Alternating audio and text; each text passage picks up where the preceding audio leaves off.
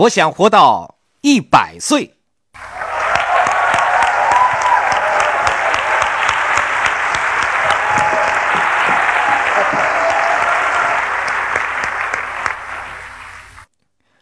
我还有一个计划，今天我会和大家谈一谈这个计划。在这以前，我想请大家先站起来。那些想在四十岁的时候去世的朋友，请坐下。那些想在五十岁的时候去世的，请坐下。似乎有些朋友正弯下身想坐下来。那些在六十岁的时候去世的呢？七十岁、八十岁，有一两个坐下来了。九十岁、一百岁，大家都还站着。好的，请坐下。看来你们都想活到一百岁，对吗？现在让我告诉你们，怎样才能活到一百岁？其实非常非常简单。在此之前，我想对你们说一个不那么幸运的人的故事。他去看病，医生给他做了检查之后，对他说：“先生，非常抱歉，你只能活十二个小时了。要去询问第二个医生的意见，这十二个小时实在太短了。”于是他回到家，非常沮丧的坐在那里。他的妻子走进来问他：“你看起来很伤心，怎么了？”他说：“我刚才去看病，医生告诉我，我只能活十二个小时了。”妻子说：“那么你打算怎样度过你最后的十二个小时呢？”他说：“我考虑过了。”我打算立即上床和你整晚做爱。妻子说：“可以啊，亲爱的，但你早上必须起床啊。”我今天所说的计划，在我的书中都有提到。我写的第一本书是《再吃一根胡萝卜我就会发疯》。我之所以写那本书，是因为我们都听厌了那些健康警察说的话。他们说：“有痛苦才有收获。”其实不一定要痛苦，也可以有收获。我写的第二本书《今天吃什么》是关于饮食和营养补充品的。我的第三本《健康高速路》即将推出，它全部说的是为什么我们要吃营养补充品。今天我会和大家详细的谈一谈这个话题。我想给大家讲一个真实的故事：一个五十二岁的男人觉得左臂有一点疼。就去看社区医生，那个医生对他说：“这只是肌肉酸痛，不用管它。”但这位先生听说过悉尼心脏扫描中心，于是他来到这里做检查。如果你来到悉尼心脏扫描中心，你只需要躺在一部推车上，穿过 CT 扫描仪，屏住呼吸大概三十到四十秒，我们就会给你的冠状血管拍一张照片不需要打针，也不需要做什么运动，整个检查只需要四到五分钟。我们要看的是冠状血管，我们给它评分，零分是我们所有人都想要的结果，表示没有钙质，就是说你的血管里没有脂肪。一到一百分表示温和，中间的这些就是钙质。一百到四百分表示中度危险。如果超过四百分，那就要非常警惕的了，明白吗？如果超过四百分，就要非常警惕的了。这位先生的评分是三千分，因此我给他做了一个压力测试。这是一个非常复杂的压力测试。我认为普通的压力测试是没有价值的。这个反复压力测试给你的心脏拍下运动前和运动后的照片。到目前为止，我已经给病人做过一万次反复压力测试。这位先生的情况是我所见过的最糟糕的。在运动之前，他的心跳非常正常，但是运动之后，问题就出现了。我对他说：“你不能回家了，你必须直接去医院。”医生们马上为他做血管造影检查，发现在他的左边冠状主动脉血管里有百分之九十的堵塞，动脉下面的一厘米的地方有百分之百的堵塞，他的其他动脉血管里也有非常严重的疾病。这位先生需要做一个紧急的心脏搭桥手术。这一切只是因为他那所谓的肌肉酸痛的手臂疼痛。你必须问自己：你的体内有没有一个遗传基因定时炸弹呢？回答是：你不知道。只有百分之六十的心脏病是由高胆固醇、高血压、吸烟导致的。我们都听过这样一个故事：一个四十五岁的人正在跑步，突然倒了下来，就再也起不来了。我们悉尼心脏扫描中心的作用就是让你的心脏病在发作之前就把它修理好。你们都不想心脏病发作，你们都不想做心脏搭桥手术，你们要做的只是预防心脏病，这就是我们能够做的，这就是那个手臂疼痛的人的血管的样子。不幸的是，我们并没有什么明显的警报，上帝不会在天空中制造一股烟雾，然后告诉你，三个月内你会心脏病发作。并不是这样的，只有百分之二十到百分之三十的人的血管里有堵塞，充满钙质和脂肪，就像一个大胖子穿上一条窄裤子，某一天他一弯腰，裤子就“呲”的一声裂开了。同样，脂肪会堆积在你的动脉血管里，令血管变窄，引发血管破裂。如果血管有一个小裂口，可能几个星期之后就引发急性心脏病。如果是一个大一点的裂口，只需要几天；如果是一个很大的裂口，只需要一个小时。在心脏病发作的人当中，有三分之一的人还没有赶到医院就死了。尽管我们有这么多的新科技，一旦你心脏病发作，三个人当中就有一个还没赶到医院就已经死了。你可能会对我说。我的爷爷又吸烟又酗酒，生活又很放纵，但他还是活到八十五岁。我干嘛要做这些事情呢？我们之所以要去做这些麻烦的事情，是因为当然会有像那个五十二岁的男士的人，也有像我的爷爷的人，但是在座大多数人肯定属于两者之间。俗话说，是你的基因把子弹装在枪膛里，而你周围的环境扣动了扳机。大家来看这幅图，这是一个细胞，所有细胞的功能就是生存。但我们每天做了这么多的事情，让它难以生存。生活中的每一个方面都应该保持平衡，无论你做什么事情，都要保持平衡。事实上，生活中的所有东西都是以五个为单位的。比方说，我们的手有五个手指，我们有五种感官。如果你来自美国大峡谷，你就知道那里有五个季节。所有的东西都是以五个为单位的。可能你们会觉得这很可笑。如果你去过美国大峡谷，你就知道那里有五个季节。现在，让我们谈一谈生活的五个方面。首先，我们有生理方面，我们必须保持生理上的平衡。然后，我们有思维方面。在美国的汽车城底特律，一个经理在六十五岁退休以后，平均寿命是两年。听到这个，你们很可能会震惊，原因就是他们停止使用大脑了。你必须一直用脑。我很喜欢做的一个演讲是《大脑的力量》，讲的是如何改善我们的思维，如何提升我们的大脑力量。我们完全可以想要更多的东西，而不是现有的这些。这是另外的话题了，但我们必须在思维上保持平衡。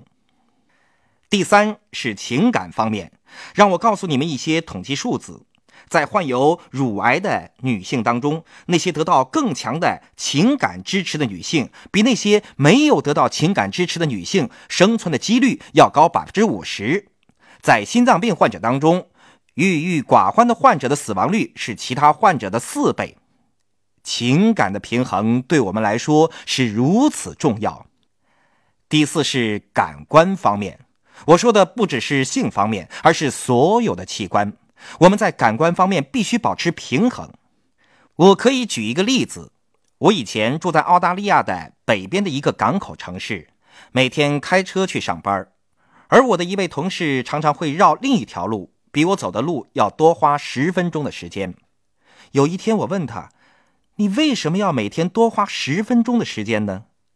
他说：“你有没有在山顶上看过那美丽的风景呢？原来每天早上，他都会花两三分钟坐在他所经过的山顶上看一看那美丽的风景。他每天都是这样开始一天的，这是很美妙的视觉刺激。最后是我们精神方面的平衡。我们花了很多的时间在日常的琐碎的思维上。花太多的时间去担心那些不重要的琐事，花了太多的时间去关心我们的面子或者说自尊心，我们的自尊心被过分夸大了。但我们没有花多少时间去关心我们的精神生活。我们真的非常需要精神生活，它是我们生活的一个很重要的部分。我稍后会谈到我生命中的一些很重要的事情。好，让我们来看这幅图。这位先生的名字叫卡恩，他已经一百一十岁了，但他看上去只有五十岁。在演讲这么早的阶段，我就要告诉你们青春常驻的秘诀了。卡恩先生住在巴基斯坦的一个村子里，在座也许没有人听说过这个村子的名字。在那里，人们能活到一百三十、一百四十岁。科学家们一听说卡恩先生和他的家庭，就非常感兴趣。他们想找出这些人长寿的秘诀，于是他们就准备派人去巴基斯坦，花两三个星期和这些人一起生活，记下他们吃了什么，有什么习惯，做什么锻炼，看看他们每天上多少次洗手间，然后回来就写上一本书，然后准备赚上一百万。每个人都对这个主意很兴奋，除了一个人以外。这个人是麻省理工大学的研究人员，他想为研究小组省点精力。这个人说：“我会花六到十二个月和他们一起生活。”终于，他发现了这些人为什么能够活到一百三十、一百四十岁。原来，在巴基斯坦的这个村庄里生活是极端无聊的。在那里，除了开生日聚会，根本没有什么别的事情可以做。所以，这个看上去只有五十岁的男人，事实上他的确只有五十岁。他一年会举行两个、三个、四个，甚至五个生日聚会。因为现实就是，没有其他人比我们现在的发达国家的人更长寿了。明白吗？所以，当你听到这些人说他们有一百三十一百四十岁，你要向他们要出生证书，他们肯定没有出生证。历史上最长寿的是一位法国妇女，她几年前去世了，享年一百二十二岁。她是有出生证明的，在她去世前一年，她还写了一首舞曲，并且灌成了唱片。就是这样，我们这个社会的人比其他任何社会的人更长寿。当然，我们之所以要注意保持健康，是有五个原因的。首先，我们要看看我们的饮食。我必须说，我不相信节食，因为节食根本就是空谈。为什么呢？因为我们节食就像去度假一样。你们去度假会怎么样呢？你会回来的。所以，如果你节食，在第一个月你会减去水分和肌肉，但这些都不是你想要减掉的。你想减掉的是脂肪，要花上三四五六甚至十二个月，你的脂肪才会被开始调动。所以，节食是没有用的。只有培养一个在通常情况下都能被遵循的健康的饮食计划，才是可行的。要遵循沃克医生的十八二十的法则，也就是说，在二十顿饭里有十八顿你必须非常严格的按照计划去做，而另外的两餐你想吃什么就吃什么，明白吗？因为你总不能老是拿着枪指着自己的头说不能吃这个，不能吃那个，不能做这个，不能做那个，那也没有必要。你总得让自己歇会儿吧。第二是锻炼的平衡，一会儿我会谈到酒精，也会谈到舒缓压力。现在让我们谈一谈耶稣再生论者健康研究。人们研究了三万六千名耶稣再生论者，跟踪了他们超过十二年。在这群耶稣再生论者身上，他们发现了五个特点。第一，素食者，他们很多人都是素食者；第二，他们都吃大量的果仁和豆类，他们吃很多的果仁，很多的豆类。健康警察告诉我们，果仁对我们是没有好处的。哈哈，看来他们错了。第三，不吸烟；第四，经常锻炼；第五，体重正常。然后，研究人员又研究了另外一个组，和这群人做对比，同样年龄，同样性别比例。这一组人吃大量的肉，不吃果仁和豆类，不锻炼，吸烟，体重超出正常。然后，研究人员比较两组人的寿命。你们知道结果是什么吗？两组人的寿命差距是十二年。在流行病学上，这是一个非常大的区别，十二年。我想你们明白一点，这不是我的事情，而是别人的事情。在座有些朋友可能会吃一些所谓的神奇的降低胆固醇药丸，什么辛伐他汀、普伐他汀、洛伐他汀，这个他汀那个他汀。有些人就是吃这些药丸，以为这能够帮助他们防止心脏病。让我告诉你们。如果我找一组高胆固醇饮食的人，给其中一半的人吃降低胆固醇的药丸，另一半什么都不吃，但是两组人的生活方式完全不改变，你知道他们的寿命有多大差别吗？只有三个月。如果不改变生活方式，这些药丸是没有用的。你的生活方式必须能够降低胆固醇，最重要的是通过服用。抗氧化剂，你可以获得理想的健康，你们的寿命就能延长十五、二十、二十五，甚至三十年，而不只是十二年，更加不止三个月。但是，如果你已经患上了心脏病，那怎么办呢？如果你的血管已经被脂肪入侵了，或者已经患上结肠癌，那怎么办呢？如果你已经患上了这些病，这并不是说那就太迟了。事实上，一旦你患上这些病，那你就更有必要要跟随我今天所说的方法。这里有一本书，是一个美国医生诺利什写的《扭转心脏病》。诺利什是美国加州人，这个人找了二十二个肥胖的加州人，这些人都通过冠状血管造影检查证实患上了心脏病。他让这些人参加一个非常严格的计划，就是吃只含百分之十的脂肪的素食。这绝对是非常难吃的，我是绝对不会跟随他的。每星期做五次有人监督的运动，还需要每天静思一个小时，连续做上十二个月。在这个计划结束的时候，我想这些人都变成这样了。然后他又找来二十个没有这么肥胖的加州人，他让这些人吃低脂肪的饮食。顺便说一句，这是没有用的。让他们定期锻炼，但没有人监督。然后让这些人一年之后回来检查。以上两组人都是一年之后做冠状血管造影检查。那些吃了低脂肪饮食、参加了锻炼，但是没有人监督的人，在二十人当中有十五人的病情都恶化了。尽管他们做的都是健康警察说是正确的事情，然而那些跟随了严格的饮食计划、定期参加锻炼、每天静思的人，在二十二人当中，有十八人的心脏病被扭转过来了，其余四人则情况稳定。这个研究表明，生活方式能够带来很大的不同，但这太难了，我们大多数人都做不到。我有一个。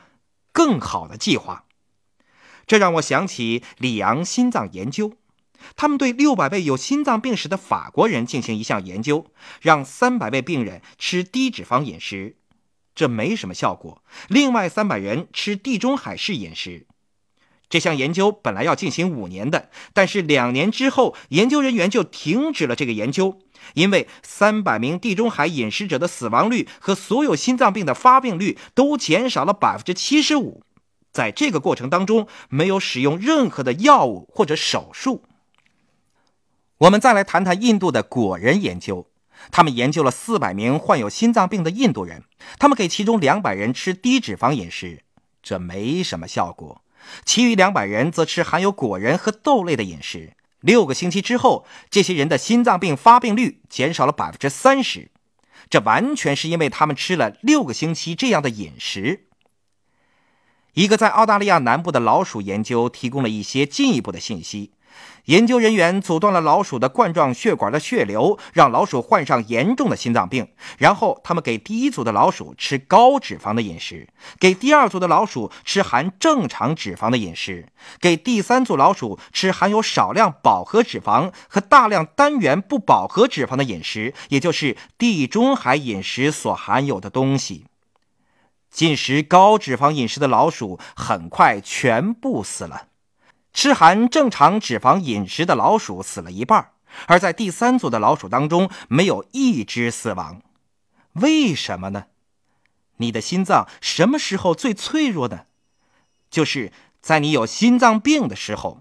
所以，你可以做的最糟糕的事情，除了吸烟以外，就是把饱和脂肪塞进身体里。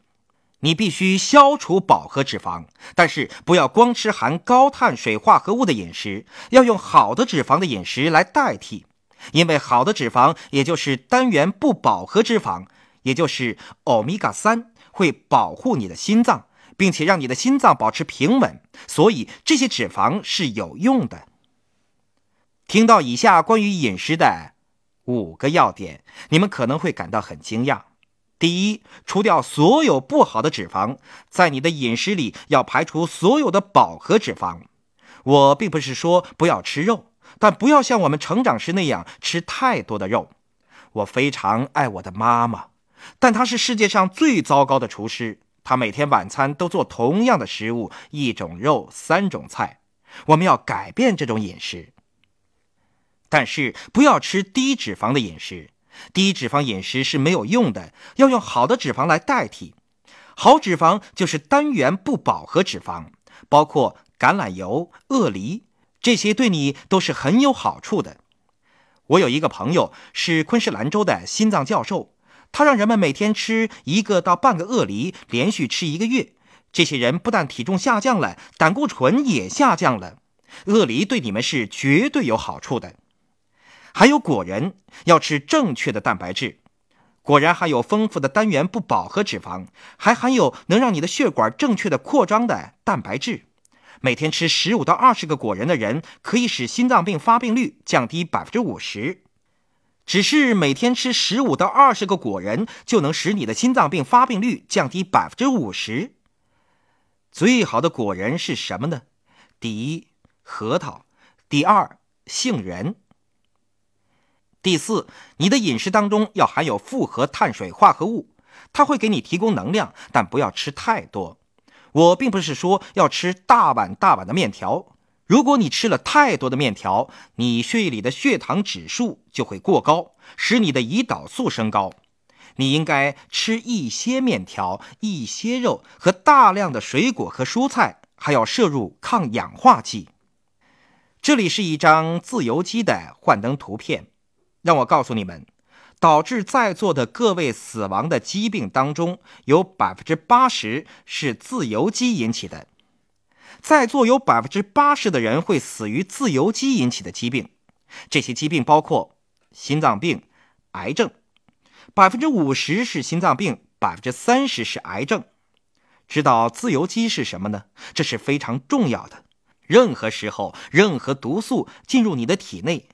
我一会儿再说那些毒素，那些毒素就会和氧气发生反应，成为带氧自由基。带氧自由基是什么呢？它是一种非常不稳定的化合物，它缺少了一个电子，电子是原子的一部分。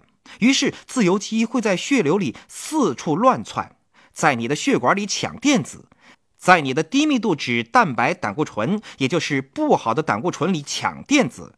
让血管和低密度脂蛋白胆固醇变得不稳定，自由基很容易进入你的血管，并且形成脂质斑块，引起心脏病，然后就给了我很多生意。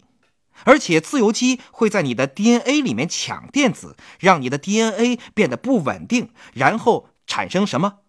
癌症。要抵抗自由基，只有一个方法。在下一张幻灯片里，你们会看到自由基企图进入心脏，但受到了抗氧化剂的阻止。防止自由基侵袭的唯一方法，唯一方法就是吸收抗氧化剂，没有其他方法了。当然，首先你不能让太多的自由基进入你的体内，你还要增加你体内的抗氧化剂。抗氧化剂有五个来源，你们听到这里也许会很惊讶。第一，特制的新鲜橄榄油，也就是第一次炸出来的橄榄油，最好是最浓最稠的橄榄油。特制的新鲜橄榄油是天然的油脂，含有丰富的抗氧化剂，所以地中海的克里特岛居民的寿命比我们长十到十五年。他们很少患上心脏病、癌症或者糖尿病，他们就是用特制的新鲜橄榄油来烹调食物的。他们把橄榄油加到沙拉里面或者蘸面包吃，要吃特制的新鲜橄榄油。这是一幅橄榄树的图画。你每天都应该吃一些橄榄油，当然，请不要在橄榄油里面游泳。我不是说你们要一杯一杯的喝橄榄油，只是每天吃一点它能够保护你，防止患上心脏病和癌症，它真的很有用。然后是茶、水果、蔬菜，还有我们将会谈到的红葡萄酒，都含有丰富的抗氧化剂。澳大利亚人摄入的抗氧化剂当中有百分之三十是来自茶的，茶对你们很有好处。咖啡又怎么样呢？很多健康警察都说咖啡对身体不好，你不能这样，不能那样。但其实，如果你每天喝咖啡不超过五杯，你的胰岛素水平会降低百分之五十。最近还有研究表明，不喝咖啡的人患上帕金森综合症的机会会更高。所以，我对人们说，每天喝一杯纯正味道的咖啡，应该对你们有好处。至于速溶咖啡，问题在于速溶咖啡里面含有一种物质，会使你的胆固醇升高。如果你每天喝速溶咖啡超过四杯，你的胆固醇就会升高。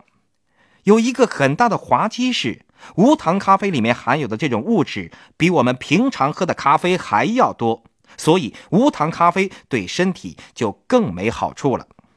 在水果和蔬菜里有六百种天然的抗氧化剂，我们吃多少水果和蔬菜都不过分。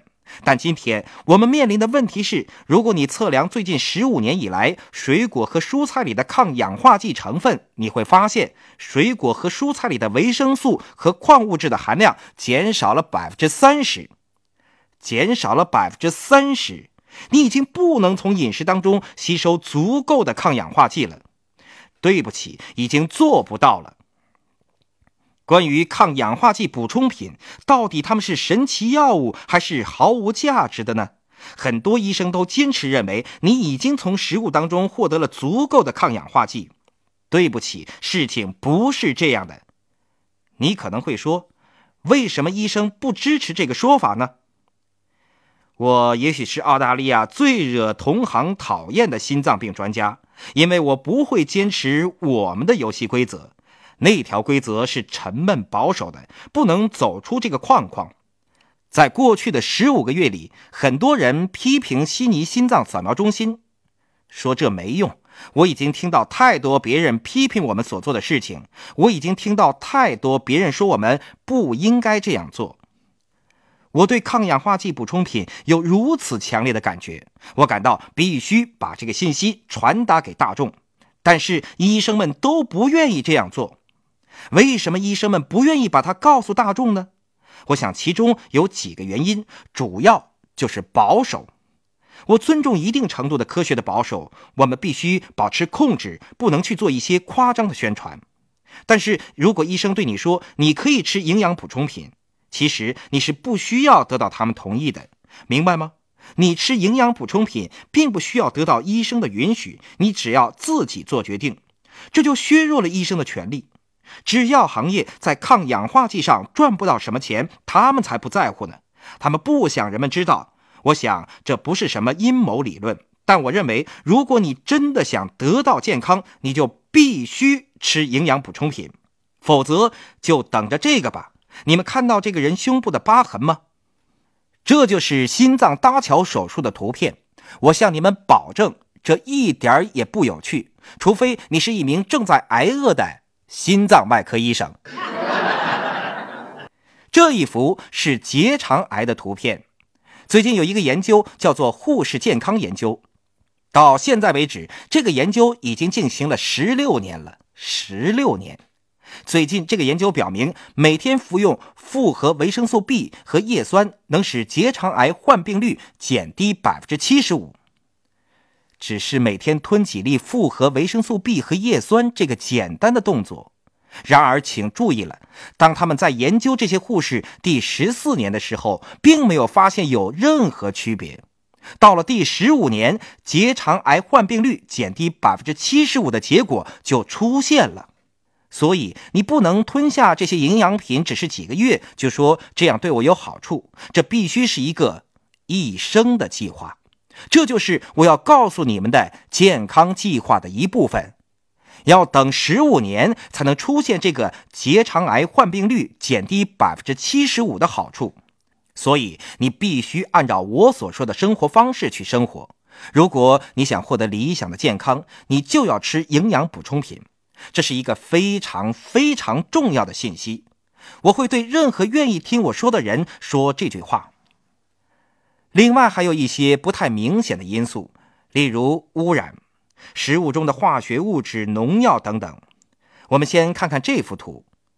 我们每天都在吸入这些物质。请想象一下，在你吸入这些物质的时候，你把多少自由基吸入你的体内？有一次我在中国的沈阳演讲，那个城市有六百万人口，但是城市面积只有悉尼的十分之一。由于污染，我连马路对面的楼房也看不清。我站在我演讲的医院外面，手上拿着一张白纸，和一位心脏病专家闲谈。我看着那张白纸，上面居然出现了黑点。我擦了擦我的额头，也是黑的。这些东西进入了我们的身体，自由基就是从这些东西里产生的。然后是你碟子上的毒药。我们的食物当中含有多少化学添加剂呢？我们是怎样加工食物的呢？即使是水果和蔬菜，上面也有农药。有一个问题常常困扰我：毒药的安全水平究竟是多少呢？这很奇怪，对吗？现在我们给家禽喂些什么饲料呢？我们让它们长更多的肉，长得更快，以便更快拿去卖。这些我们都不知道，没有人告诉我们。近来我们听到多少食物中毒的事件？事实是在过去二三十年里，我们接触到太多的化学物质。我们正生活在一个充满化学物质的环境里。我们开的汽车、汽车燃烧的汽油、香水、清洁剂都是化学物质。现在我们生活的每一个方面都接触到化学物质。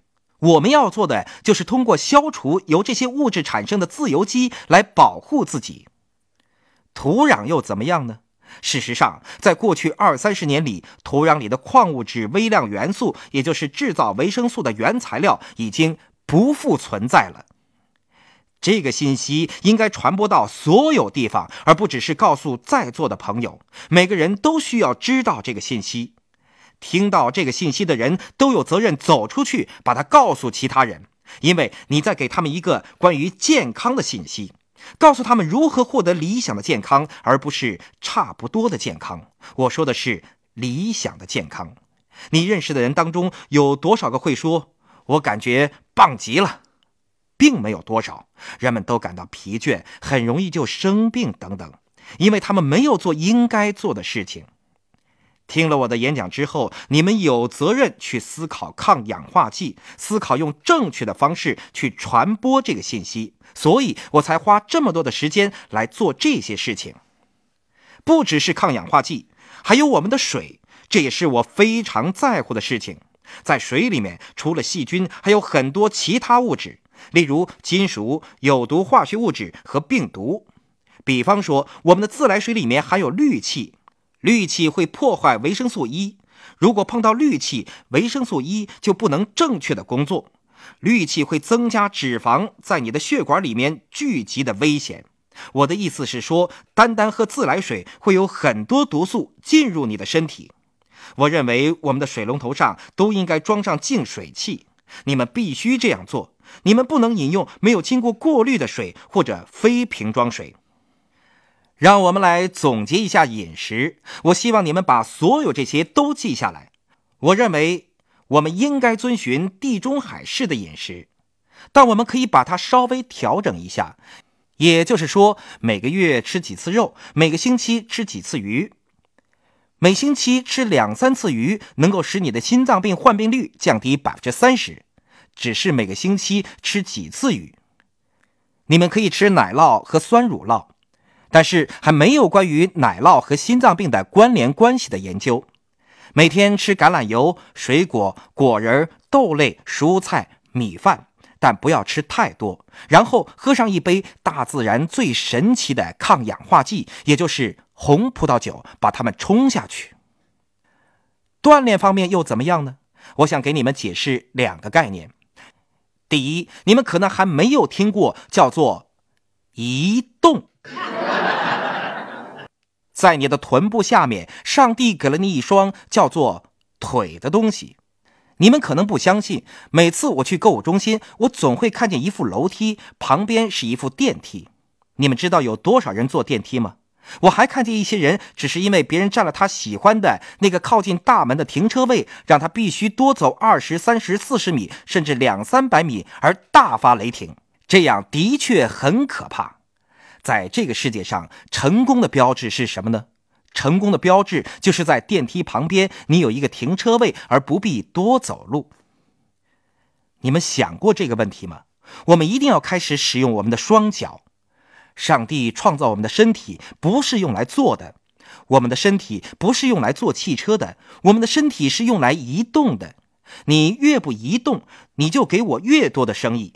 让我告诉你们，饮食很重要，锻炼很重要，但最重要的是运动。你应该把你做的每一件事情看成是运动的机会。我们要尽可能多的运动，这是第一点。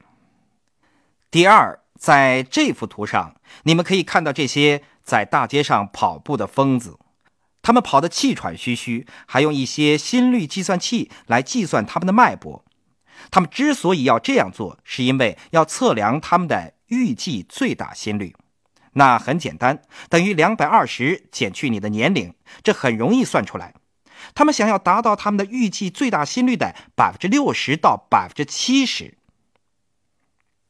所以在跑步的时候要做这么多事情。很简单，要达到你的预计最大心率的百分之六十到百分之七十。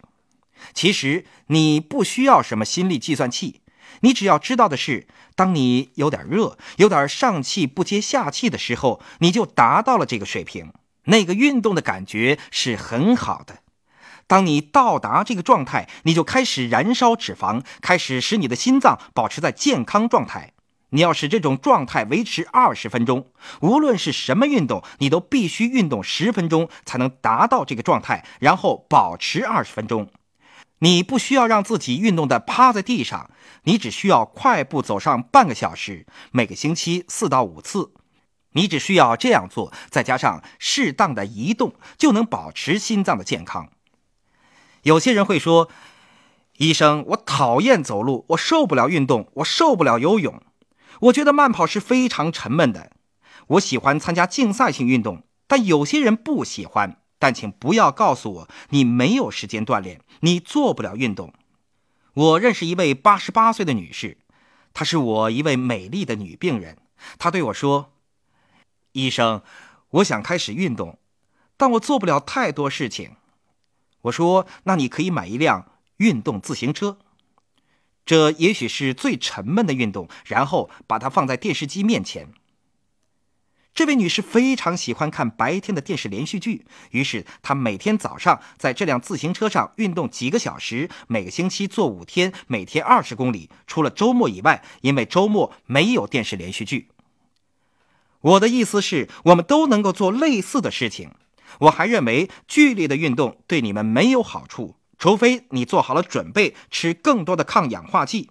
你们应该按照个人的具体情况去服用相应剂量的抗氧化剂。好了，哦，吸烟，让我先喝口水再说。吸烟的时候不是有一种毒素，而是有四十八种。所以，当你吞云吐雾的时候，你不是让一种毒素进入你的肺部，而是让四十八种毒素进入你体内的每一个细胞，这足以让你患上严重的病。吸一根香烟会在你的血流里制造三万亿个自由基。三万亿个自由基。我要说的是，如果你打算通过吃抗氧化剂来克服这些自由基，你错了，因为吸烟的毁灭性的本质会让抗氧化剂变成预氧化状态，所以不要用服用抗氧化剂来代替戒烟。在健康的生活方式情形下，抗氧化剂可以发挥美妙的作用。但如果你的生活方式很糟糕，抗氧化剂是发挥不了作用的。这是一张吸烟者的脸。吸烟没有任何好处，吸烟能够致命。让我和你们谈谈我的行医生涯最糟糕的时刻。几年前，我在悉尼工作，一个四十二岁的男人，才四十二岁，他每天抽四十根烟，他患上了最严重的心脏病。我还没见过这么严重的心脏病患者能够生存，他的血压只有六十，几乎等于什么也没有。我们奋战了三天，努力让他活过来。很不幸，三天之后，尽管做了心脏移植手术，他还是去世了。那个悲惨的家庭哭着、恳求着、尖叫着，祈求我把他们的父亲救回来。显然，这是我无能为力的。十五分钟之后，我回到家，自己也哭了起来，感到非常无助。但那不是我的错，那是香烟的错。在美国，每年有两百万人去世，其中四十万，也就是五分之一，是直接由吸烟导致的。五分之一的死亡人数，其中五万七千人是因为被动吸烟导致的。如果你认为你有吸烟的权利，那是你的事情，但你没有权利在别人面前吸烟。在公共场合吸烟是应该被完全禁止的。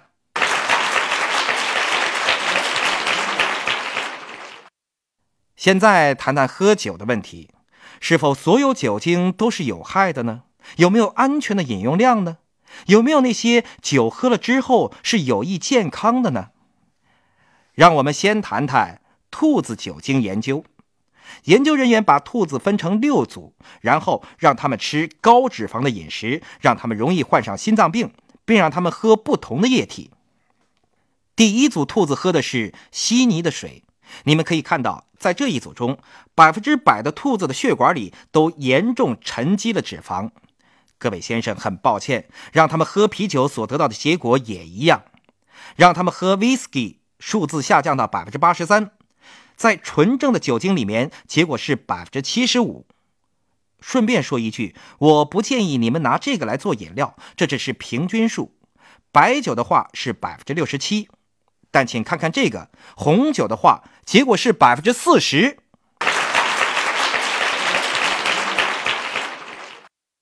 百分之四十发生在这些小兔子身上的奇怪的情况，也发生在我们人类的身上。让我们再看看哥本哈根心脏研究，他们研究了一万三千名丹麦人。研究人员把这些人分成四组：禁酒者、饮啤酒者、饮烈酒者和饮葡萄酒者。我说的是每天喝两到三杯。一旦你喝到第四杯，无论是什么酒，你都是在喝毒药，这是毫无疑问的。研究发现，与不喝酒的人相比，每天喝两到三杯啤酒的人没有好处，也没有损害。两者患心脏病和癌症的风险是一样的。每天喝两到三杯烈酒的人，患心脏病和癌症的风险增加了百分之三十。但是到了葡萄酒，每天喝两杯葡萄酒的人，每杯一百二十五毫升的话，在这个饮用量下，患心脏病和癌症的风险减少了百分之五十。有一个叫做西格雷纳德的法国人研究了三万六千名法国人，历时十二年。你们可以想象那个研究是多么牛了。他得到了同样的结果。一旦你到达那个神奇的饮用量，沃克医生的建议饮用量是每天两百五十毫升，或者一瓶红葡萄酒的三分之一，可以使患心脏病和癌症的风险减少百分之五十。为什么说葡萄酒对你们有好处呢？听到这个，你们可能会很惊讶，有五个原因。第一，在红葡萄的表皮里有一种物质，它能够降低你不好的胆固醇。第二，所有的酒精都会使你好的胆固醇，也就是高密度脂蛋白胆固醇升高。但最重要的是，红葡萄酒含有三种人类迄今为止所知道的最强有力的抗氧化剂。每天饮用两百五十毫升红葡萄酒，能够清除自由基对人体低密度脂蛋白和血管百分之九十五的攻击。只需要每天饮用几杯红葡萄酒。第四，红葡萄酒能使你的血液浓度降低，作用就像小剂量的阿司匹林。第五，在一天忙碌之后回到家里，和你所爱的人一起吃上一顿可爱的地中海式的晚餐，一些新鲜橄榄油，一点点面条，还有可爱的水果和蔬菜，慢慢啜饮一杯红葡萄酒，没有什么比这更棒的了。这里有几件有趣的事情，你们知道？一个澳大利亚家庭平均要用多长时间吃一顿晚餐吗？是十分钟。这样他们就能匆匆忙忙吃完，然后坐在那可笑的叫做电视的东西面前。我认识一些家庭，他们在吃晚饭的时候一直在开着电视机，这多么可笑啊！那是我所知道的最可笑的事情，我简直无法想象。我想和你们谈一谈一个概念，叫做沟通。你们听说过这个概念吗？你可以和你身边的人交谈。你们知道我有多少个孩子吗？五个。我告诉过你们，所有东西都是以五个为单位的。我有五个孩子，我们的晚餐会花很长时间。我认为晚餐是一个非常重要的时间。你回到家里和你的家人一起用餐，我们坐在那里互相关心。我太太滔滔不绝地说话，那是一种非常好的联系纽带，真的很美好。忘记电视吧，那是一种浪费。如果谈到充分发挥大脑潜能，那么就要忘掉电视机，要坐在那里和别人交谈。你要花时间和家里人在一起。世界上最著名的心脏病研究是沃克医生在一九九五年做的。那个叫做沃克的人说。今天我会再说一次，红葡萄酒是一种预防心脏病和癌症的良药，但是与其他所有的治疗方式一样，它也有治疗性和毒性，所以我们应该小心的使用，不能滥用。我的意思是，双倍的用量并不能带来双倍的好处，这是第一点。第二，你不能把全部的酒都留到星期五的晚上喝。第三，如果由于宗教或者家庭等原因，从来都滴酒不沾的话，我并不是说你要开始饮酒，我是要对那些已经每天喝酒的人说，喝红葡萄酒有利于他们的健康。第四，如果你喜欢喝酒，就按照那个量去喝。最重要的是第五点，在任何社会里，二十个人当中至少有一个是天生的酒精中毒者。就像，如果你对青霉素过敏，你就不要注射任何青霉素；如果你是酒精中毒者，就不要靠近任何酒，否则会很危险。我说的是明智的、有节制的，为了健康、为了享受而喝酒。每天喝两百五十毫升已经足够了。你可以用密封的瓶塞封住瓶口，留到第二天再喝。你不需要一天就把一瓶酒喝完。最后，让我们来谈谈压力。这里有一个问题：压力是让你身心疲惫的可怕疾病呢，还是我们这个时代的雅皮士一样时髦的病症呢？我们需要借鉴一下佛教所宣扬的中庸之道，也就是在生活的各方面都保持平衡温和。我认为，对一些人来说，压力是一种摧毁人的身心的可怕疾病。我想和你们说一个我从医以来见过的最奇怪的压力病症。一位三十四岁的女士来找我说，她的右臂很疼。在此之前，她已经看过四到五个专科医生，每个医生的诊断都不相同。他们说的是软组织的原因啦，冠状血管原因啦，肌肉原因啦，这个啦那个啦。我听了这位女士的病情之后，感觉到这应该不是身体的问题。于是我问她。能不能说一说你的生活呢？她说：“医生，我的生活完全没有问题。”他这么一说，我就知道有些不妥了。他说：“我的婚姻很幸福，我有两个孩子，都很不错。”我说：“家庭情况很好，那么你生活的其他方面怎么样呢？你的朋友呢？他说：“我没有朋友。”我说：“好的，你现在没有朋友，但你以前有过朋友吗？”他说：“有，但我不想谈他。”我说：“但我想你谈一谈。”终于花了很多力气，我好不容易才说服了他。最后，他告诉我，他十七岁那年，他和他最要好的朋友站在公共汽车站，他的朋友带了一只新手镯，他想试一下。于是，我的那位病人去拉那个女孩的手臂，那只是孩子之间的愚蠢的游戏。但是很不幸，那个女孩突然自己绊倒在地上，被正在开进车站的公共汽车压死了。我的病人的母亲赶来，抓住小女孩说：“你永远。”不要向别人提起这件事情，你要永远忘记这件事情。我问那位女士：“你是用哪只手拉你朋友的手臂呢？”她看着她的右臂，眼泪夺眶而出。这种情况在心理学上叫做精神发泄，就是说把被压抑的情绪释放出来。她压抑了这个痛苦十七年了。他一直把痛苦深深的埋在右手臂上，十几年来一直无法摆脱。那次之后，他的手臂再也不感到疼痛了。通过发泄和哭泣，他把情绪表达出来了，解决了那个问题。一个叫做维特弗兰科的人写了一本书，叫做《寻找意义的人》。维特弗兰科很有资格谈论压力，因为他在纳粹集中营里被折磨了两年。他被释放之后，仍然是一个很快乐的人。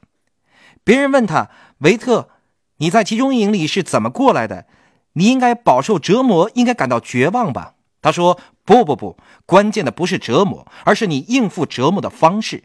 生活就是这样的，关键不是压力，而是你对待压力的方式。有些性格类型的人会比较容易过早患上心脏病。我们都听说过 A 型和 B 型的人。” A 型的人就是那些非常急躁、要求完美的人；B 型的人就是那些懒惰、随便、什么都不在乎的人。一个历时二十年的研究表明，A 型的人比 B 型的人更容易患上心脏病。当研究人员重新分析数据的时候，当 A 型的人患上了心脏病，他们会比 B 型的人做得更好，因为他们控制了生活的各个方面。我戒了烟，我改变了饮食，我开始锻炼。那些懒散的人怎么样呢？我就是喜欢麦当劳，哼，我才不在乎呢。但他们发现 A 型里面的一个小类别，在这个类别里发现更多的心脏病。那个小类别就是那些容易发怒、对别人不友好、急急忙忙的人。你们知道吗？在你发怒的两个小时之内，你非常发怒，你心脏病发作的风险会增加一百倍。佛教有一句话说：“你不是为你的愤怒而惩罚，而是被你的愤怒所惩罚。”这就是你被你的愤怒惩罚的其中一种方式。我正在写一本书，叫做《忘掉胡萝卜吧》，我已经发疯了。在书中，我谈到了零压力生活的五步方法。让我简单的说一下，我们的时间已经不多了。第一是时间。我认为每个人每天都需要半个小时属于自己的时间，是其他任何人不能干涉的。在这半个小时里，你要让你的大脑安静下来，什么都不想，你做什么都可以。我会选择静思。我每天早上五点钟醒来，静思半个小时，包括默想和祷告。我认为任何形式的祷告、静思、听放松的磁带都可以。或者在一天结束之后，坐在你家的阳台里，拿着一杯红葡萄酒，看看风景，也是一个让大脑安静下来的好办法。研究表明，经常静思和祷告的人，比那些没有这样做的人，心脏病和癌症的患病率少百分之五十到百分之六十。所以，每天留半个小时给自己静思是非常重要的，这是第一点。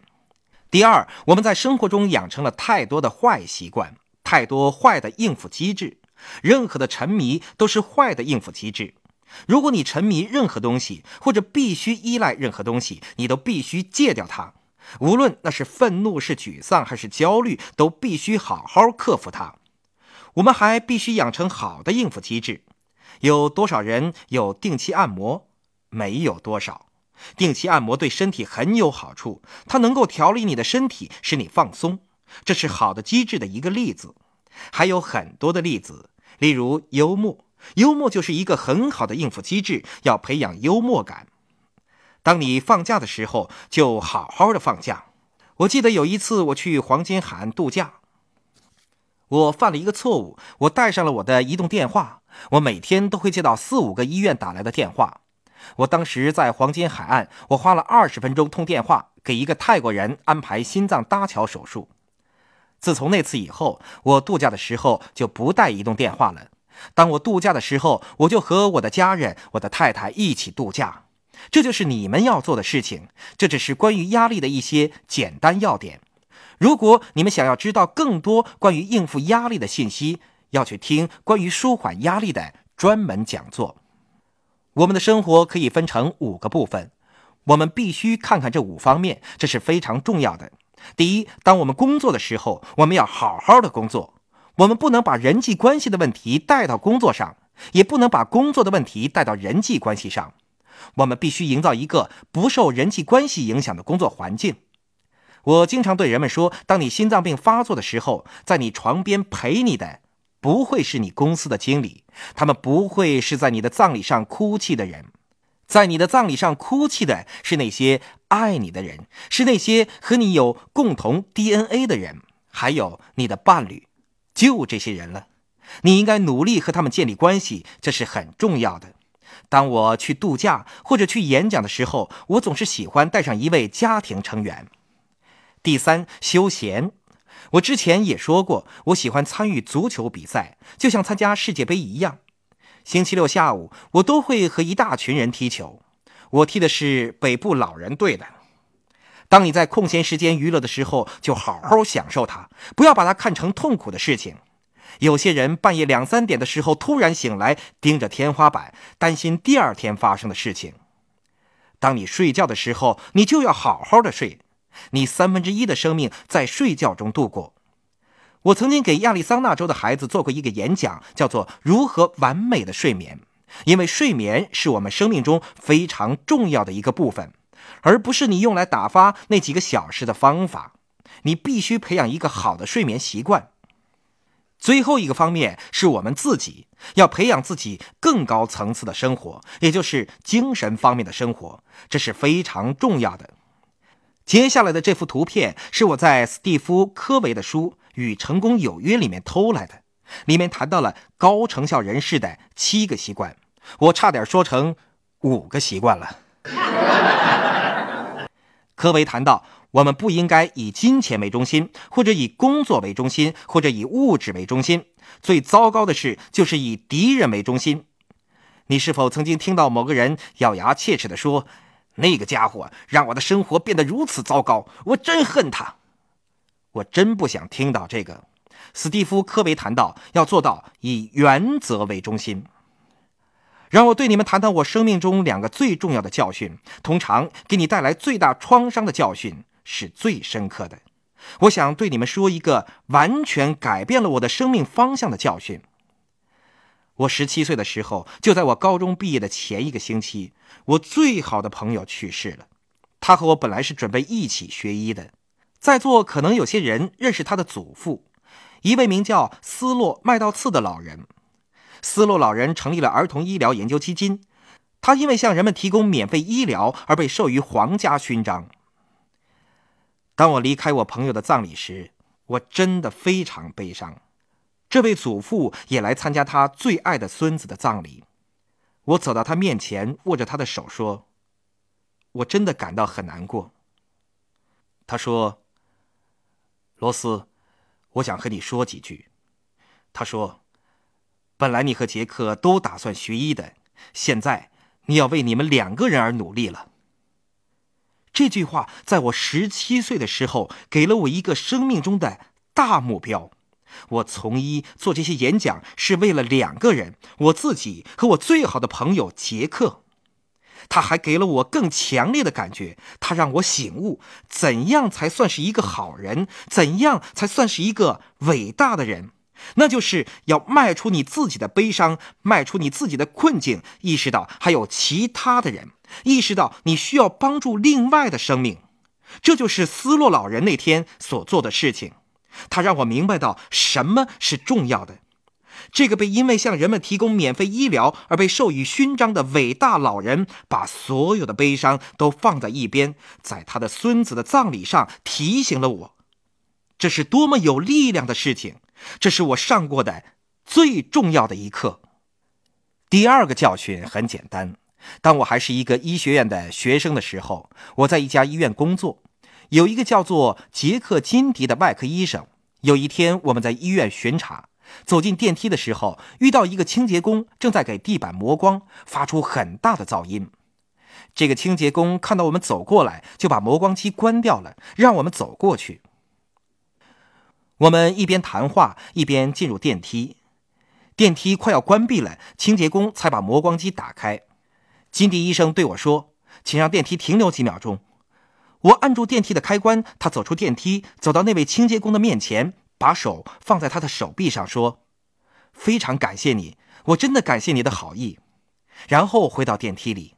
他这么做完全不是假装出来的。这是一个多么简单的动作！但是我们做过多少次呢？他说的是：“你很尊重我们，把磨光机关掉，让我们走过去。我也要给予你同样的尊重。如果你认为你自己高高在上，而别人都比你低一等，你就有大麻烦了。我们都是一样的，我们都是人类的一份子。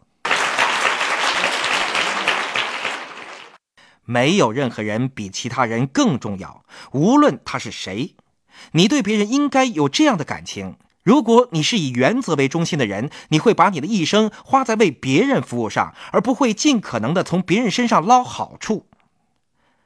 我们怎样才能获得这一切呢？通过在我们生活的各方面获得平衡。没有安全感，你不可能有满腔热情；你也不可能有很多安全感而缺少热情。